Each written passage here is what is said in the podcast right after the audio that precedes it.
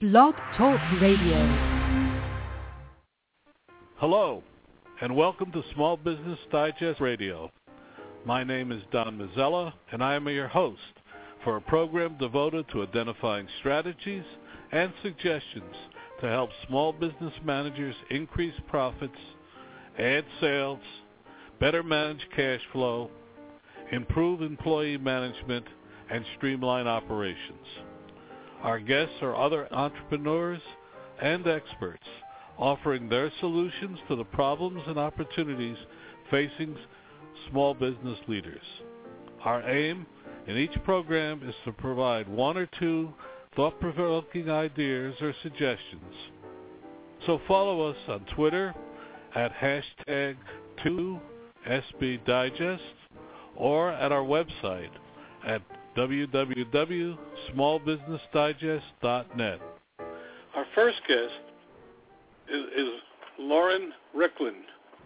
Uh, uh, Lauren's uh, book, which I found absolutely f- fascinating, is You Raised Us, uh, Now Work With Us. And uh, it's a recurring problem in today's world as we tend to b- blend generations. So, Lauren, welcome to the program. Thank you so much. It's a pleasure to be here. We always ask our um, guests to first say a little bit about themselves personally before we get into what I think will be one of our more exciting uh, topics. Well, thank so, you so much. Of course. Um, well, I, I, uh, the the quick summary is that I have been a practicing lawyer up until a few years um, for quite some time. I was a partner in a law firm focusing uh, in environmental law and mediation, and um, but through it all had a real passion and interest in uh, women's leadership and advancement. And I wrote a book called Ending the Gauntlet, Removing Barriers to Women's Success in the Law while I was practicing. And following that, did a lot of speaking around the country when the book came out and was uh, realized that I was ready to make a transition in my career based on how much I loved speaking about the issues and writing about them as well. And I made the leap to leave my firm, create my own entity called the Rick Clean Institute for Strategic Leadership. I affiliated with Boston College as an executive in residence at the Boston College Center for Work and Family where I have been doing research, uh, speaking, training on issues regarding women's leadership and advancement, and as well as unconscious bias, but also spent the last several years working on and finally completing this book on millennials in the workplace, this younger generation, and it, um, I was driven to do that by so much of the negative commentary that I would hear as I was uh, speaking and training um, over a number of years about young people in the workplace today, and that just led me to this um, real fascination on the topic. Okay. Well, first, let's def- we throw that word millennials around a lot. How do you define it? Sure. So millennials um, are well, just one quick asterisk here. They're defined by, I, you know, somewhere, some some demographers somewhere create these definitions, and I've seen for this particular generation birth years that start around 1978, 1980, 82. For my book, I chose 78 because that was the one I had seen more commonly used his, um, over the last several years. Um, but at any rate, I used 1978 to 2000, and I think that 2000 marker is the where the millennials phrase come from comes from. And you also hear this particular generation referred to as Gen Y, very poorly named, but I think that came out of them following Gen X, which is the generation in between the boomers and the millennials. Well, we we have all these terms and we throw them around casually, but I've seldom heard it uh, better explained than you just did. Uh, thank, thank, you. you. Uh, uh, one thing I like about this program, I always learn something new. But now, uh, let's get into the topic. But let me frame it uh, a little bit differently. Um, one of the things, you know, our audience are small business leaders, and they uh, they tell us increasingly um, that one of their big problems is that they can't. Um, uh, the next generation doesn't want to follow them into the family business, and uh, in fact, right now we have more businesses for sale than at any other time in American history. So, um, and this is the younger generation. Do they, um, that's the framework uh, that I kind of and you know they simply don't want their their parents' business, which is twenty four seven, is the best explanation we've been able to get. But let's talk about your book, which uh, you overnighted to me, and I spent half the night reading last night. Um, what what are your? We've raised them. Um, how do we? What's the problem, and what's the solution? Sure. So the the um, interestingly, the title "You Raised Us, Now Work with Us" came from a millennial. While um, uh, I, I was talking about what would be a good title that can capture uh, really the, the the sense of disconnects and stereotypes around this generation.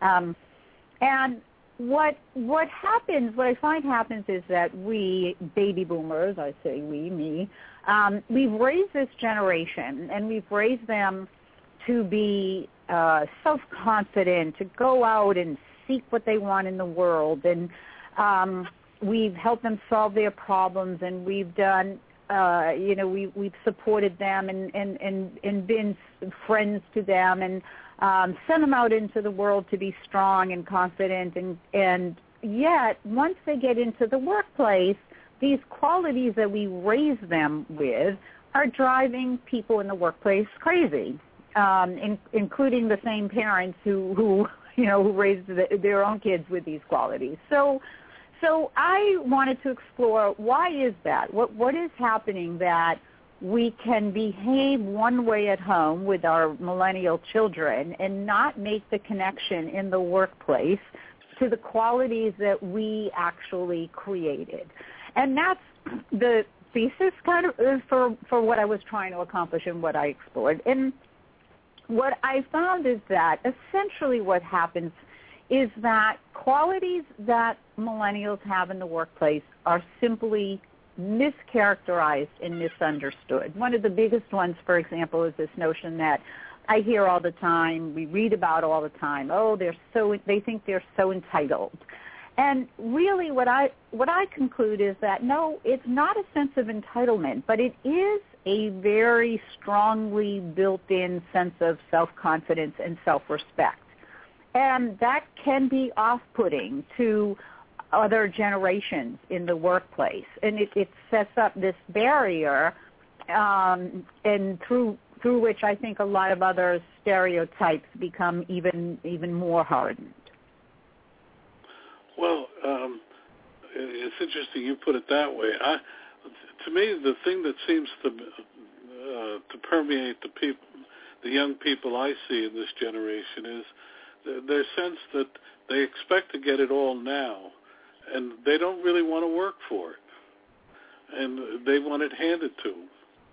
Um, well, and and that's um, I think that is a, the, a summary of another um, set of stereotypes that we see, and it probably ties in some to the very interesting information you were providing about the that small business shift where um, younger people are not wanting to take over, stay involved and take over the family business um, in the same way perhaps in the past.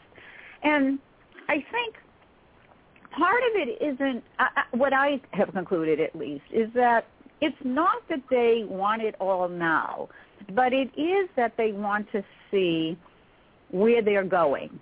They don't um, they don't like to be in a workplace where nothing is transparent, where they don't see how they're going to get ahead, where perhaps the training opportunities are not there for them in the way that they feel they should be. They do have clear expectations, um, and, and when you think about about it, so many uh, millennials have been on this path to success by parents who have been driving that bus for a long time. And then when they get into the workplace, it's there's a sense of well, wait a minute, I'm not getting the training I, I I would like to get. I don't understand how I get to the next position. People don't give me the feedback that I've been getting my entire life. I I only hear you know in, annually at a review how I'm doing. So what is what is in it for me by staying in this workplace? And I think that the, their expectations around um, transparency and having a clearer pathway ahead do impact this how long they're willing to stay um, without some sense of of the of the end game for them. Well, uh, as one editor once said to me, uh, "What you get is the right to keep your job." Uh, you know. but we, but but again, yeah, I mean that's a fair point, and in this economy, I do think a lot more millennials feel that way, perhaps than they did, um, you know, prior to 2008. But again, keep in mind that um, more than any other generation, and, again, and, and it is important to note that when you talk about any generation, we're generalizing, of course. We're not speaking about the entire population, but we're talking about patterns. But I just want to put that little asterisk there because it is important to understand that you can't possibly characterize the 86 million people that make up the population of millennials in this country. But having said that, um, yes, you can say you have the right to keep your job, and in a poor economy, that's that's no no small matter. But this is also large for a lot of um, kids in this generation were raised to believe that a job should be something you care about, that you're passionate about, that you want to do and get excited about doing. So when you're raised to pursue your dreams, then you get in the workplace. It makes sense that you want to pursue your your goals and your aspirations. And if you don't see much hope of things changing if you're in a, in a negative situation or you're not not feeling challenged enough in your work, um, it becomes more understandable as to why the, then people will leave, younger people will leave. Well, uh, there's no question. Uh, th- this generation seems much more entrepreneurial and willing to leave position than uh, uh, generation.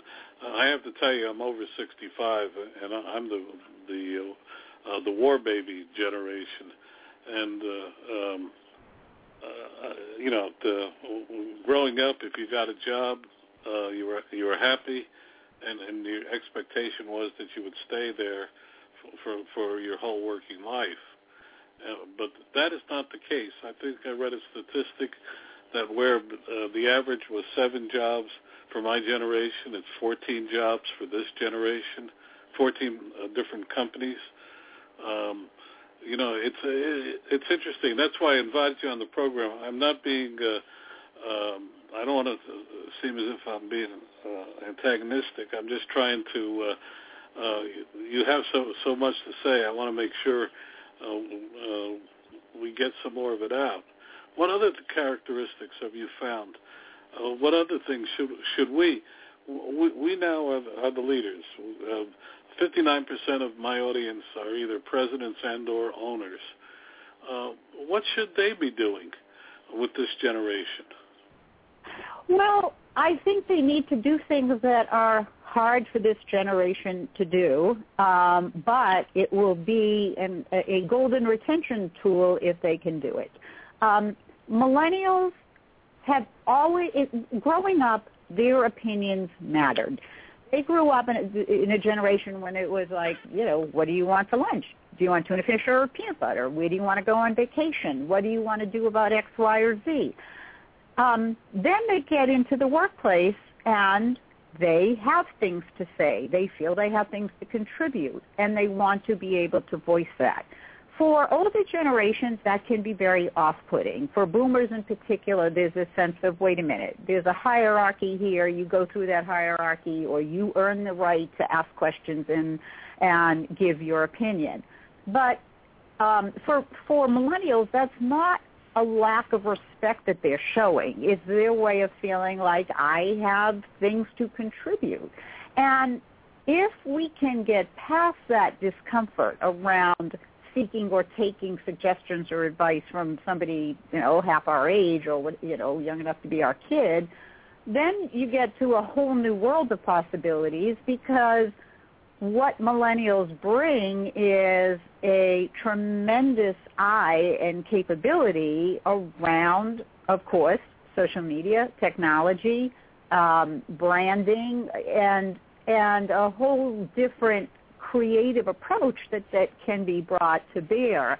I would suspect that if you were doing, if you were analyzing in a lot of these family businesses in which the, the youngest generation does not want to stay, it is because they're not being allowed to have the sense of ownership and um, engagement that they would want to have, notwithstanding that it's family um, and that that drives them out. So if we can think in terms of engaging them, you don't have to take every suggestion, but, but listen to what they have to say.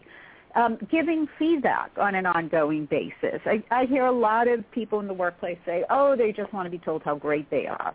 And in fact, that's really not true. They desperately want to learn on the job. And that means that, yes, when they get, uh, they complete a, a difficult assignment um, they are hoping that you will tell them how they did or how they can improve. And so that's another uh, aspect that's important. Uh, another thing is they don't have the same workplace savvy that other generations have coming into the workplace. You know, when we grew up, boomers grew up, for example, our parents had a much less degree of involvement in our lives and we had to figure things out for ourselves from you know childhood on including college searches and everything else that now has become a little booming industry with people all around to guide them through it. So it is understandable that for millennials who have had people helping them solve their problems their entire lives that when they get into the workplace they need some extra guidance around being more um, comfortable taking risks learning how to problem solve um, in a way that maybe they haven't had to do in the past. And I think sometimes we misread those behaviors as, geez, they can't figure anything out or they don't want to even uh, work hard and solve a problem when it's more simply, I'm not sure how to do this or who I can even ask. You know, that's one of the most profound and accurate statements I've heard in a long time because I deal, uh, I have a lot of interns in uh, in my company, and uh, the quality varies. And the one thing that um, that they don't seem able to do is to ask when they when a problem presents itself. They simply yeah. try to fi- figure it out, and, and uh, without asking. And uh, what are we here for? But to help help them learn. Right, it, but they have to feel that they can ask and that there's some receptivity if if they do ask. And and sometimes it's it's not you know you have to knowing what question to ask is even a skill um, it, that that uh, that can be taught or needs to be taught sometimes. Well, uh, give me another example. Um, this is fascinating. And by the way, your book is fascinating. Uh, um, Thank you. Uh, uh, as I said, I spent up half the night reading it because I only received it yesterday, and I wanted oh. to. I love the title. You raised us, now work with us. But give us something else, please. Um, I think that one of the other um, huge areas of disconnect has to do with this perception of whether millennials want to work hard or not. And the way I characterize it is that they they do want to work hard, but they want to work smart. And in their world of values, um, work, family, personal health, and wellness are all important. Um, so they are not. Uh, they want to be able to live a full and complete life. I think they grew up looking at their parents who really uh, quite capable of running themselves into the ground with overwork, Um, boomers are notorious for their 24/7 work ethic, and I'm sure it has affected many many a family dinner of millennials growing up and other aspects of their lives. Um, and I think they've looked at that and have come to a different conclusion about how to live a healthy, balanced life, at least as much as one can. And they also feel that technology allows them the opportunity to do that more than perhaps we could while you know we were building our careers. So it's very frustrating for them if they are in the workplace. And this, you know, in the survey that I, I surveyed over a thousand millennials for this book, and had wonderful anecdotes and stories told to me. And, and as part of this research for You Raised Us Now Work with Us, where um, millennials would would talk about how they were not allowed to use technology to the fullest extent possible and um, would be required to or asked to miss, you know, family events or friends' weddings or whatever on weekends or working late at night where they felt there was an alternative. I never had or saw any complaints in um, any of the survey data in which it said, I had to deal with an emergency that was a legitimate emergency and I minded it. But I had tons of comments around these emergencies were, were created by someone else and I should not have had to pay for it by missing my my friend's wedding in a, in another state. So there's the notion that they just want to be able to work as smart as possible, use technology as effectively as possible, but still at the end of the day be able to go work out, be healthy, be home for dinner with their family. Well, that's a, that's a tall order. Uh, I, know. I, I want you. it to, is indeed. We we have another guest on the line. Um, uh, um, I would love for you to come back and, and continue this conversation sometime. Um, oh, I'd be delighted anytime. Absolutely. Well, because I, I think you, you've uh, uh, certainly raised our interest. Uh, again, the name of your book is uh, "You Raised Us and Now Work with Us." I'm donating it to our local library because I, I just think it's a book that um, people should be uh, uh, reading, if, if you don't mind. Thank you. No, I'm honored. No. Thank you. Lauren, thank you for being with us. And thank as you. I say, we're going to invite back. you back. Thank you. You take care now. Thanks.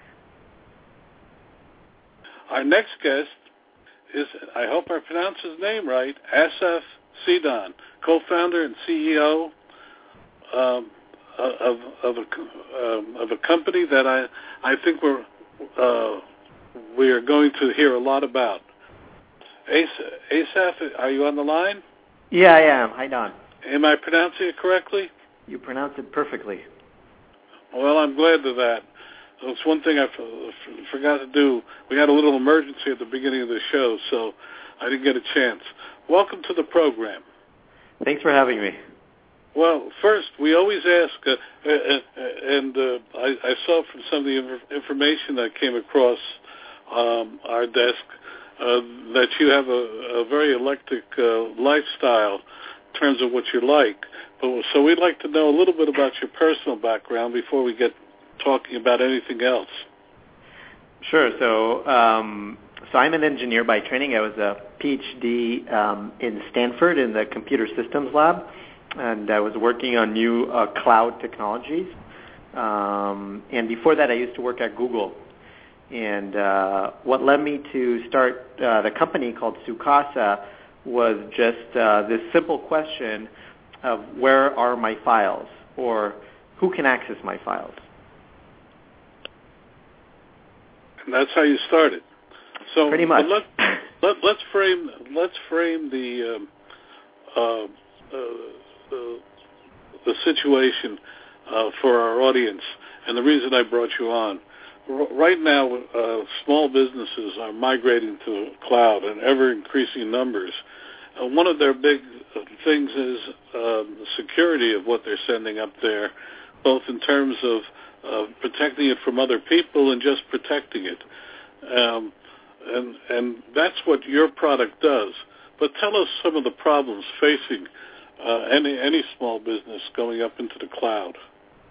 Sure, and and these problems are especially acute for small businesses that um, don't have necessarily a lot of uh, resources or IT um, help um, to manage um, their their their data. So so basically. Um, um, a lot of the problems occur when people are using these new cloud services.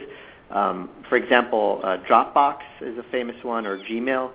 Um, their data kind of kind of gets scattered around. Um, these services uh, save, data on all of your different devices. Um, you can share really easily uh, with these services data with other businesses, uh, but then it's really hard to keep track of who can access my data and is there any sensitive data that is maybe being leaked um, or shared with someone that is not authorized to open it. And, and that's really the problem that we set out to solve. Well, how do you solve that problem? So um, what Sookasa is, um, it's basically a service that anybody can um, go you in and sign up. For, for, our audience, you better spell it out. Sure. So it's um, S double O K A S A. Um, and anybody can um, actually go to our website and sign up, any small business or even individual. And basically, you can what what Sookasa does is it will set up um, kind of a folder within your Dropbox account um, where any file that you put into that folder will only be will be encrypted, so it'll be secure, and the only people that will be able to open that file will only be people that you explicitly authorize. Um, so if you're a small business, um, you can actually open up a team on Sookasa, and then you can guarantee that only the team or the immediate people you work with um, will be able to access company data. And that's what it does. That's that's basically what it does. Um, now, there's actually quite a bit of complex technology to make that happen. Um, so we have to do this encryption and access control um, in real time. Um, but from an end user's perspective, um, as long as you're authorized to open the data, you don't even notice that it's encrypted. So it looks like a normal folder on your computer. Okay. Um, before we say anything, how did you come up with the name? Good question. Um, so it's uh, you know Spanish is there's mi casa su casa, my home is your home. Um, so it's a knockoff of that, and the, the idea is so it's, it's misspelled from Spanish, uh, which is kind of the all the rage with startups today is to misspell word, words. Um, but the idea is it's like your home in the cloud. Um, so it's it's a safe haven to to put your sensitive data without uh, with the ease of mind now, knowing that only the authorized people can, can access it. Oh, all right, that makes sense. Uh, but it's interesting. Uh, uh, I'm fascinated, as you say, uh, the names that people come up with. Uh, for us older generation, we still we still can't figure it out. but, but now, well, hopefully, uh, it will become a household name uh, soon enough. Well, so uh, I'm a small business. I go and sign up on your site, and um, uh, I put stuff in the cloud. But how do I how do I um, give that information to someone else so they can access it? Sure. So it's, so the nice thing about our service is um, we we are actually we're we just we're kind of like a background service. It's kind of like an antivirus. Okay. So what you do is you'll sign up with our service. Um, set up a team or you know set up a list of people that you trust and after that you can just use your favorite cloud service so you can use dropbox um, afterwards completely normally which is a really good service for small businesses for file collaboration. And you can use all of its normal features. You can share uh, documents through dropbox. You can send uh, you can back up. You can synchronize documents across different computers and offices. Um, so you continue just using the normal Dropbox application, and we take care of all the security in the background. Well, you know, uh, uh, people are using things like Dropbox, but um, if you're a small business, why not do everything internally on your your systems rather than than, than put everything up into the cloud? That's a great question. Um, so um, it's a hassle, right? Um, so if you've ever tried to set up a file server, you know that it's a hassle and you need to maintain it and install it. And then uh, I think what's been a real game changer is um, the, the kind of the, the new mobile devices. So people really want to access data on mobile devices. Um, they want to be able to access data on the go. Um, and these services make it really easy um, for you to always have the most up-to-date files on every one of your devices. Um, so I think that's what made these services really popular. And finally, on top of that, um, these services make it really easy to share data with other organizations. Um, and so a lot of our small businesses, for example, in healthcare and legal, um, they need to move a lot of data across with other organizations, not just with their customers. And uh, Dropbox is a great tool for doing that. Uh, you can create a shared folder, and then anything you put in there is going to be automatically shared um, with any with the other people that you're sharing with. Except in healthcare, we have something called HIPAA, and we're all scared about it. Exactly. So that's why we started. Well, that's actually one of the biggest reasons that people use Sookasa today um, is that we enable HIPAA compliance um, with Dropbox. Um, so with our service, you can actually you will be HIPAA compliant if you use it correctly um, and set it up on your team. Um, and there's actually a bunch of other compliance rules that we comply with, such as FERPA. That's another. That's an education one. Um, and um, and I think that's especially so. The security problems are especially uh, important in in those types of industries um, where a small business now needs to grapple with these very complex compliance uh, laws, and and a lot of small businesses are trying to figure out how do we keep uh, HIPAA compliance um, while still using mobile devices and cloud services like Dropbox. And so Sookasa makes that really easy. Well, let me ask another question. But it seemed to me with all of this stuff going up into the cloud, we're all going to be vulnerable to these Russian hackers uh, or Romanians or wherever they, they are or Chinese. How, how do we protect ourselves against that? It's a good question. So there's you know there's common sense things um, that are always a good idea. For example, setting strong passwords on your accounts. Uh, probably not using the same password for every single online service that you have. Um, and then um, services like Sookasa would, will help you protect against hackers because with Sookasa, um, the files are encrypted anywhere they go, um, including on Dropbox's servers. So if someone tries to hack into Dropbox, um, they won't be able to open the files because they'll be encrypted by Sookasa. So it's an, air, an extra layer of protection um, against those types of attacks. Um, I'll tell you one thing though, most of our small businesses that, that use us, I think, are much more concerned about kind of mundane security issues. For example, um, losing a smartphone in the airport or leaving their laptop in the car and the car getting broken into. Um, and those security problems actually happen probably a lot more frequently than some uh, clandestine foreign organization trying to attack your your uh, uh, account. And and so um, I think we're good for helping both in the more mundane day-to-day security and compliance problems, and in the uh, you know more uh, sophisticated ones. Well, why why doesn't uh, Lockbox or or any of them, um, um, I, I call it Lockbox or Box or any of these, why don't they do that um, offer that service themselves? Good question. So, so they do offer. So it's not like their services don't have security. They're actually pretty good with security. It's just that um, they can't really control what happens to the files after they get shared or downloaded. Um, so the technology of kind of making sure the files are safe even after they leave Dropbox um, and get downloaded to your device, that, that's kind of beyond um, what they do. Um, and so that's kind of the hole that we fill. Um, so it's just well, it's it's a very different problem. Well, it's very interesting. Now you've made a uh, you've clarified for me. So let me see if I'm hearing you correctly. What you're saying is um, your encryption, you, you encrypt when you go up. You also encrypt when you go down, and, and unless you have the encryption on your side and are a, a recognized user, the the uh, even if you steal, if you lose the laptop, uh, uh, you can change that so you protect the files on that laptop. Laptop.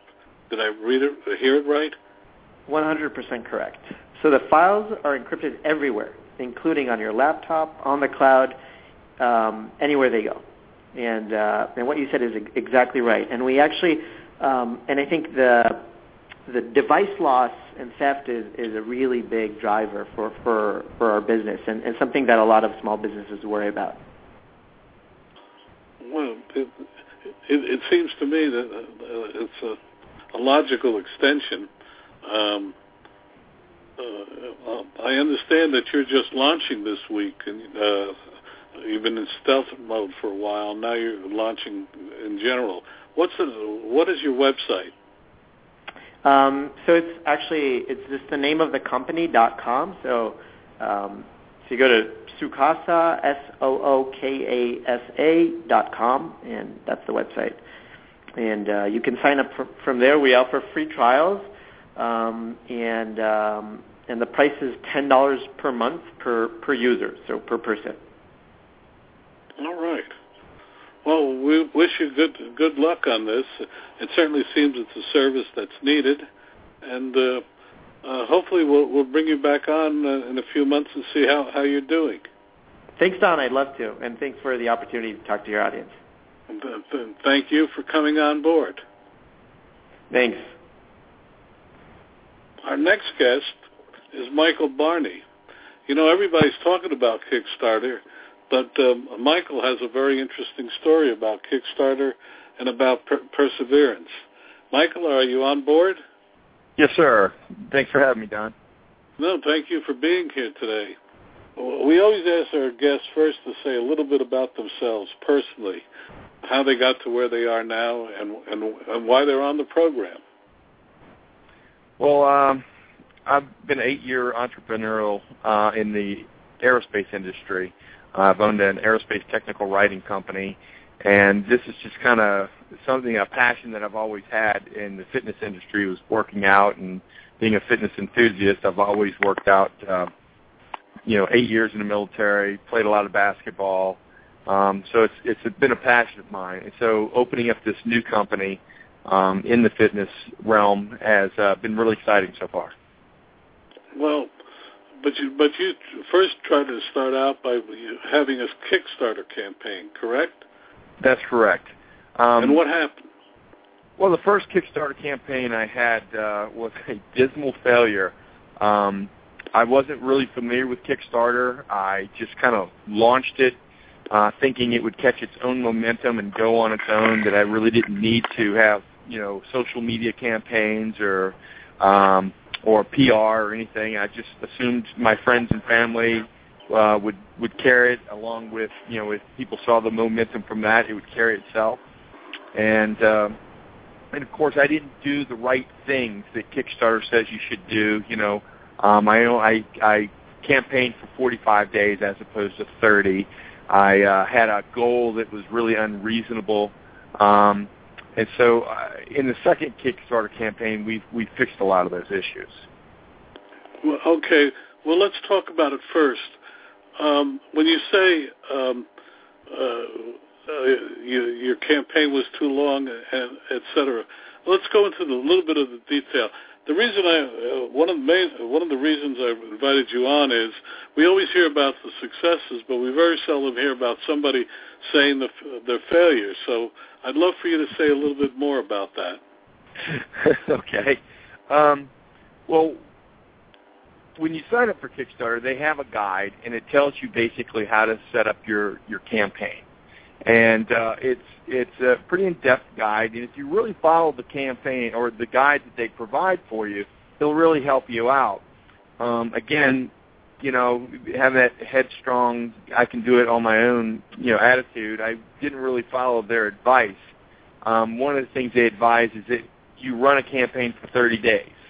Um, anything more than that's just it's too much for you know the the, the people out there. Um, and the second thing they advise you is having a reasonable um, goal. I initially had a a uh, twenty thousand dollar goal. Um, excuse me, an eighty. I'm sorry, an eighty thousand dollar goal on mine because I thought I had to try and raise funds for all the molding and all the the first production run and all this stuff. Um, really not thinking about it. I had already spent the money to do all the the mold productions, and I've already had spent the money for the first production run. So I really didn't need to recoup that cost. I just need to make something reasonable so people would see that okay, if I do invest in this, then I will be able to get my reward. And, and basically, it's based off of um, when they invest money, they get a reward. You're not literally selling it to them; you, they get a reward. And basically, the reward is the item that you're you're campaigning on Kickstarter. So I had a I had a good launch. I had a lot of people come on. Um, in the end, um, at, at the most, I had 120 people. In the end, we ended up with 92 because when people realize that it's not going to to uh, completely fund, they start diving off the boat because they realize they're not going to get their product, and it's really a waste of time for them.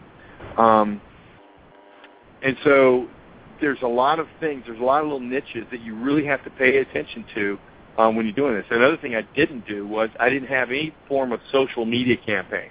My social media campaign was me getting on the phone call on my friends and friends and family and saying, "Hey guys, check out Kickstarter. Go get one." And that worked. I mean, I got you know friends and family to to sign up. However, it didn't have the snowball effect that I thought it would have. I thought it would carry itself because it's a great product. And, what and is the product? The product called let, let me inter- interrupt you right there. Yeah. Uh, uh, you've got my curiosity. What is the product? I should have asked you the that product, first. the product is called the Ab Monster. Um, Ab Monster is the first fully unrestricted, multi-directional core workout device available.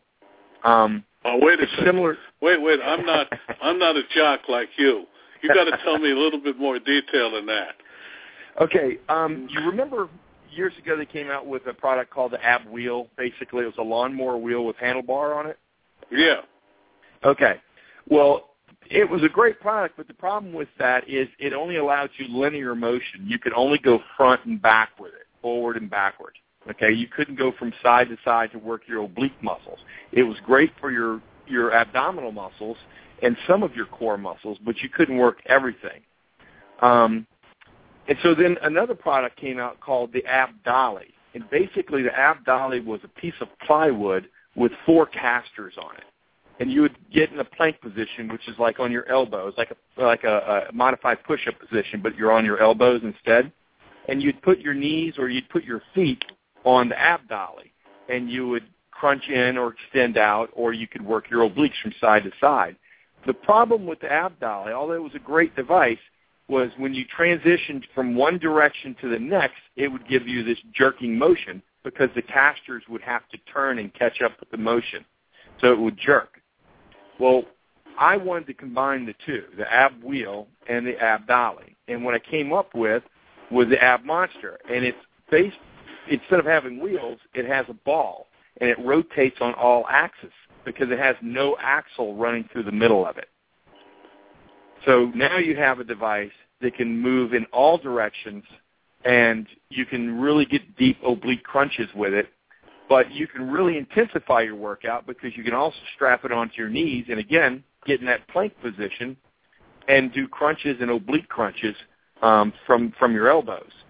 Um, so it's a very versatile and diverse piece of equipment. Um, there's nothing out there on the market yet like it, um, which is exciting for me because uh, I personally think that this thing's just going to explode when, once we get it out. Do you have it patented? Yes, it is patented. I patented it uh, January of 2013. Is when my patent got approved. All right, congratulations. I always Thank you. ask that because a lot of small businesses forget the patent. And, uh, Oh yeah, that was one of the first things we, we. In fact, before we did anything, we we got our designs together and we we applied for the patent. And then while we were patent pending, we started working on the other items. Um, and one of the things we've just recently uh, applied for was the trademark. So Um, we applied for the trademark about three months ago, so the name Ab Monster itself will be trademarked. What, by the way, that's a great name. Thank you. Uh, Yeah, great name. Scare your abs. I'm sorry. Scare your abs with the Ab Monster. yes. Well, uh, when you say we, uh, how many people in your company are, are with you? Well, there's I say we a lot. Me, myself, and I. Um, so I'm I have all the hats. Um, I did hire uh, some people on uh, to help me out with the design uh, concept. In fact, RSB International was the, the uh, engineering design firm that I hired to bring my conceptual drawings to the look that it has today with the exoskeleton, which is really a, a, a very sharp look to it. Um, and um, they they really took it from a boxy look to a very sleek and appealing design. Well, you got you have to send a picture. We'll put it up on on on, with this uh, with this uh, program so people can see what they're t- you're talking about. Absolutely, I'll get that straight over to you when uh, we get off. Okay. So now uh, you had one, a bad Kickstarter, but now you have a good Kickstarter campaign. Am I right? Well, I'm I'm starting the Kickstarter May 1st. We what we've done is we're strategically placing it um, on for May 1st because May is exercise the National Exercise Fitness Month. So what we wanted to do is we wanted to coincide with you know National Fitness Month um, for the campaign. And now, of course, I've got a PR company uh, that I hired on, and I've also hired a social media company that are running different campaigns um, to try and, and, and give us a boost. But I've also put a reasonable goal in there. Um, this time, instead of having a eighty thousand dollar goal, my goal is only fifteen hundred dollars. And the reason I put it down as low as it is is because the money's not necessarily needed to do the first production run or create the molds because I've already expended that. What I wanted to do was get the product out there in people's hands, um, so they could actually give me some feedback based off of their, you know, their experience with it. And when you have a goal at fifteen hundred, people look at that and they say, "This will fund." So I'm going to go ahead and fund it and fund it because I know I'll get a piece of the action. I'll get my product. Um, when you make that goal as $1,500? high as I, yeah, fifteen hundred dollars is my goal, and um, I know I'll I should be able to reach that in in a couple hours of the campaign being open. right. All right, that's a big difference, fifteen hundred to eighty thousand. Well, the difference was I had already funded that money, and I wasn't really thinking about the amount. I was thinking at the time I, I need to make this back to, to offset my cost. Um, but I was looking at it in the wrong way. When you put a high goal up there, you really run people off, and it, it scares them away from the program. If you keep a reasonable goal in place, um, and I'm not saying everyone needs to put it at fifteen hundred dollars or, or lower. I'm just saying that I had already funded my molds. I had already funded my first production run, so I didn't need, you know, to to throw a huge goal out there because we've already funded that. What we're looking to do is just get the product in people's hands so we can get feedback, and that's what we want right now. Is we want feedback. I've got some um, really good endorsements, um, and I'm working on getting more endorsements, and um, hopefully we'll uh, get this thing to explode. Well, you've been amazingly candid about both uh, uh, your success and your failure, uh, which we appreciate. Very few people come on and admit they fail first. But as Winston Churchill said, success is overcoming a series of failures. And, and Well, And, it's true, and, and I'm in hopes that you know people will hear this and they'll realize, you know, not you know, and not make the same mistakes I made, you know, because those mistakes can be costly. yeah, they, were you lucky you had enough? Do you still have your other business, or are you devoting yourself 100% to this business? I'm uh, I'm 100% devoted to this now. Um, the aerospace company was sold off a couple of years ago, so I could focus um, primarily on this. Um, are you enjoying it? I actually, you know, it's addictive. Um, I know, it's, and I know a lot of people will be able to relate to this. Not everybody, but you know, you get sometimes as a kid, you get that video game that you just can't put down. and you absolutely refuse to quit and give up on it until you've achieved all the levels and beaten everything within that game, and then you know you've conquered it. Well, that's the way I feel with this project. Um, I have, I, I'm so tuned into it now, and I've learned from a lot of my earlier mistakes um, that uh, it, it's addictive. And you know, I spend right now anywhere from you know 13 to 16 hours a day working on this, and uh, you know, got wife's not exactly happy about that, but she's she's coming up, she's coming around. well, behind uh, we have to keep the wives happy because uh, absolutely. uh, where are you located? Um, right now, we're in Edgemont, Pennsylvania. Hmm. Um, it's just outside of Philly. Hmm. Uh, do you intend to try to sell it to uh, uh, fitness chains and people like that? How do you expect to sell it? Well, our goals are, are our marketing goals are, or selling goals are twofold. Um, we're initially going to start July 1st will be when we open up um, for sale. Um, we'll have the website available. Eh, the website's available now, but the actual purchase side of the website will be available July 1st. What's the um, website? The website is abmonster.co.co. So it's abmonster.co. Um, we've we were able to obtain the .com. We're just waiting on it to come through. So eventually it'll be .com. But right now it's abmonster.co. And uh, when you go on there, you'll be able to see we have uh, endorsements by some former NFLers.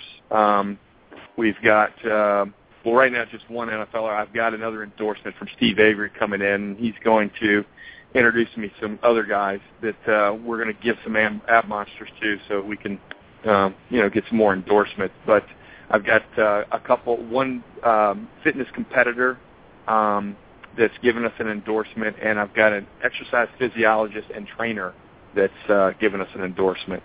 Um, so, are you we, paying for these endorsements, or are they just no, doing it? No, okay. I, I I sent them an ab monster and said, uh, "What do you think?"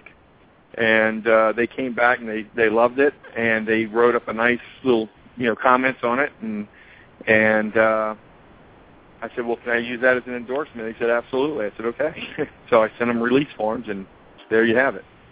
I was just going to ask you, uh, and that's uh, something our audience should really know. You, you make sure you get the release form before you do anything. Oh, absolutely, because otherwise they might want to come back later and charge you if it uh, becomes successful. but uh, you know, basically the release form just states that they're not a spokesperson for the company and they don't represent the product and no liabilities can be held against them, blah, blah, blah. I mean, there's a lot of legal mumbo-jumbo, but it's a very important piece of document that uh, needs to be produced. Um, and then you also see on there we've partnered with um, Chris Johnson of On Target Living. Um, he handles uh, our nutrition. Um, Chris is a nationally renowned speaker on lifestyle changes, nutrition, fitness, health. Um, he goes around into a lot of large corporate entities and does, you know, you know, motivational speaking, if you will. Um, he explains, um, you know, how to get out of the rut, how to, you know, get on the right path of, you know, eating healthy and getting the proper amount of rest and exercise to stay healthy. Um, the man's 50 years old, 51 years old, and he just finished competing in a um, a uh, bodybuilding contest a few months ago. He's in phenomenal shape, and uh, so we've partnered with him. We've got his book on our website. um, that once you purchase the Ab Monster, you'll be able to access um, excerpts from it. You know, some of the more important excerpts from his book uh, called On Target Living. And uh, if you desire to bu- purchase your own copy, there's a link to his website where you can get it. Hmm. And we we have a charity that we've partnered with too. Um, we're still working on the the legal aspect of it, so I can't disclose who that charity is. I can tell you it's a charity for kids, and it's a and the charity's um, driven towards educating our kids on healthy lifestyles, uh, so we can get them young, train them young, on how to eat healthy and exercise and you know make the right decisions as a kid and as you grow up you, you you'll continue that pattern Um, so the whole thing is we're trying to combat childhood obesity and and the the the uh, diseases that are associated with it, you know, like diabetes and what have you. You send you should send one to the White House. You might get the first lady's endorsement. Possibly. so that that's her big issue. So um, you know, the, yeah, it is. She she's big into fitness, absolutely, and child well childhood health care primarily. Yes. Well, you know, uh, uh, you've been very, very forthcoming. I know uh, our audience. Uh, I, I certainly learned a lot, and uh, uh, we wish you good luck. And uh, uh, I'm going to uh, ask you to uh, put in the book to uh, let us know after you launch. Um, and uh, if you got an extra one, send one to me. I, I sure as heck could use one, though I'm a lot older than you are. Absolutely, I'd be happy to. And thank you again for having me on the show, Don. No, you, you've been very forthcoming, and uh, um, uh, I know our audience learned a lot. And uh, again, your website? It's abmonster.co.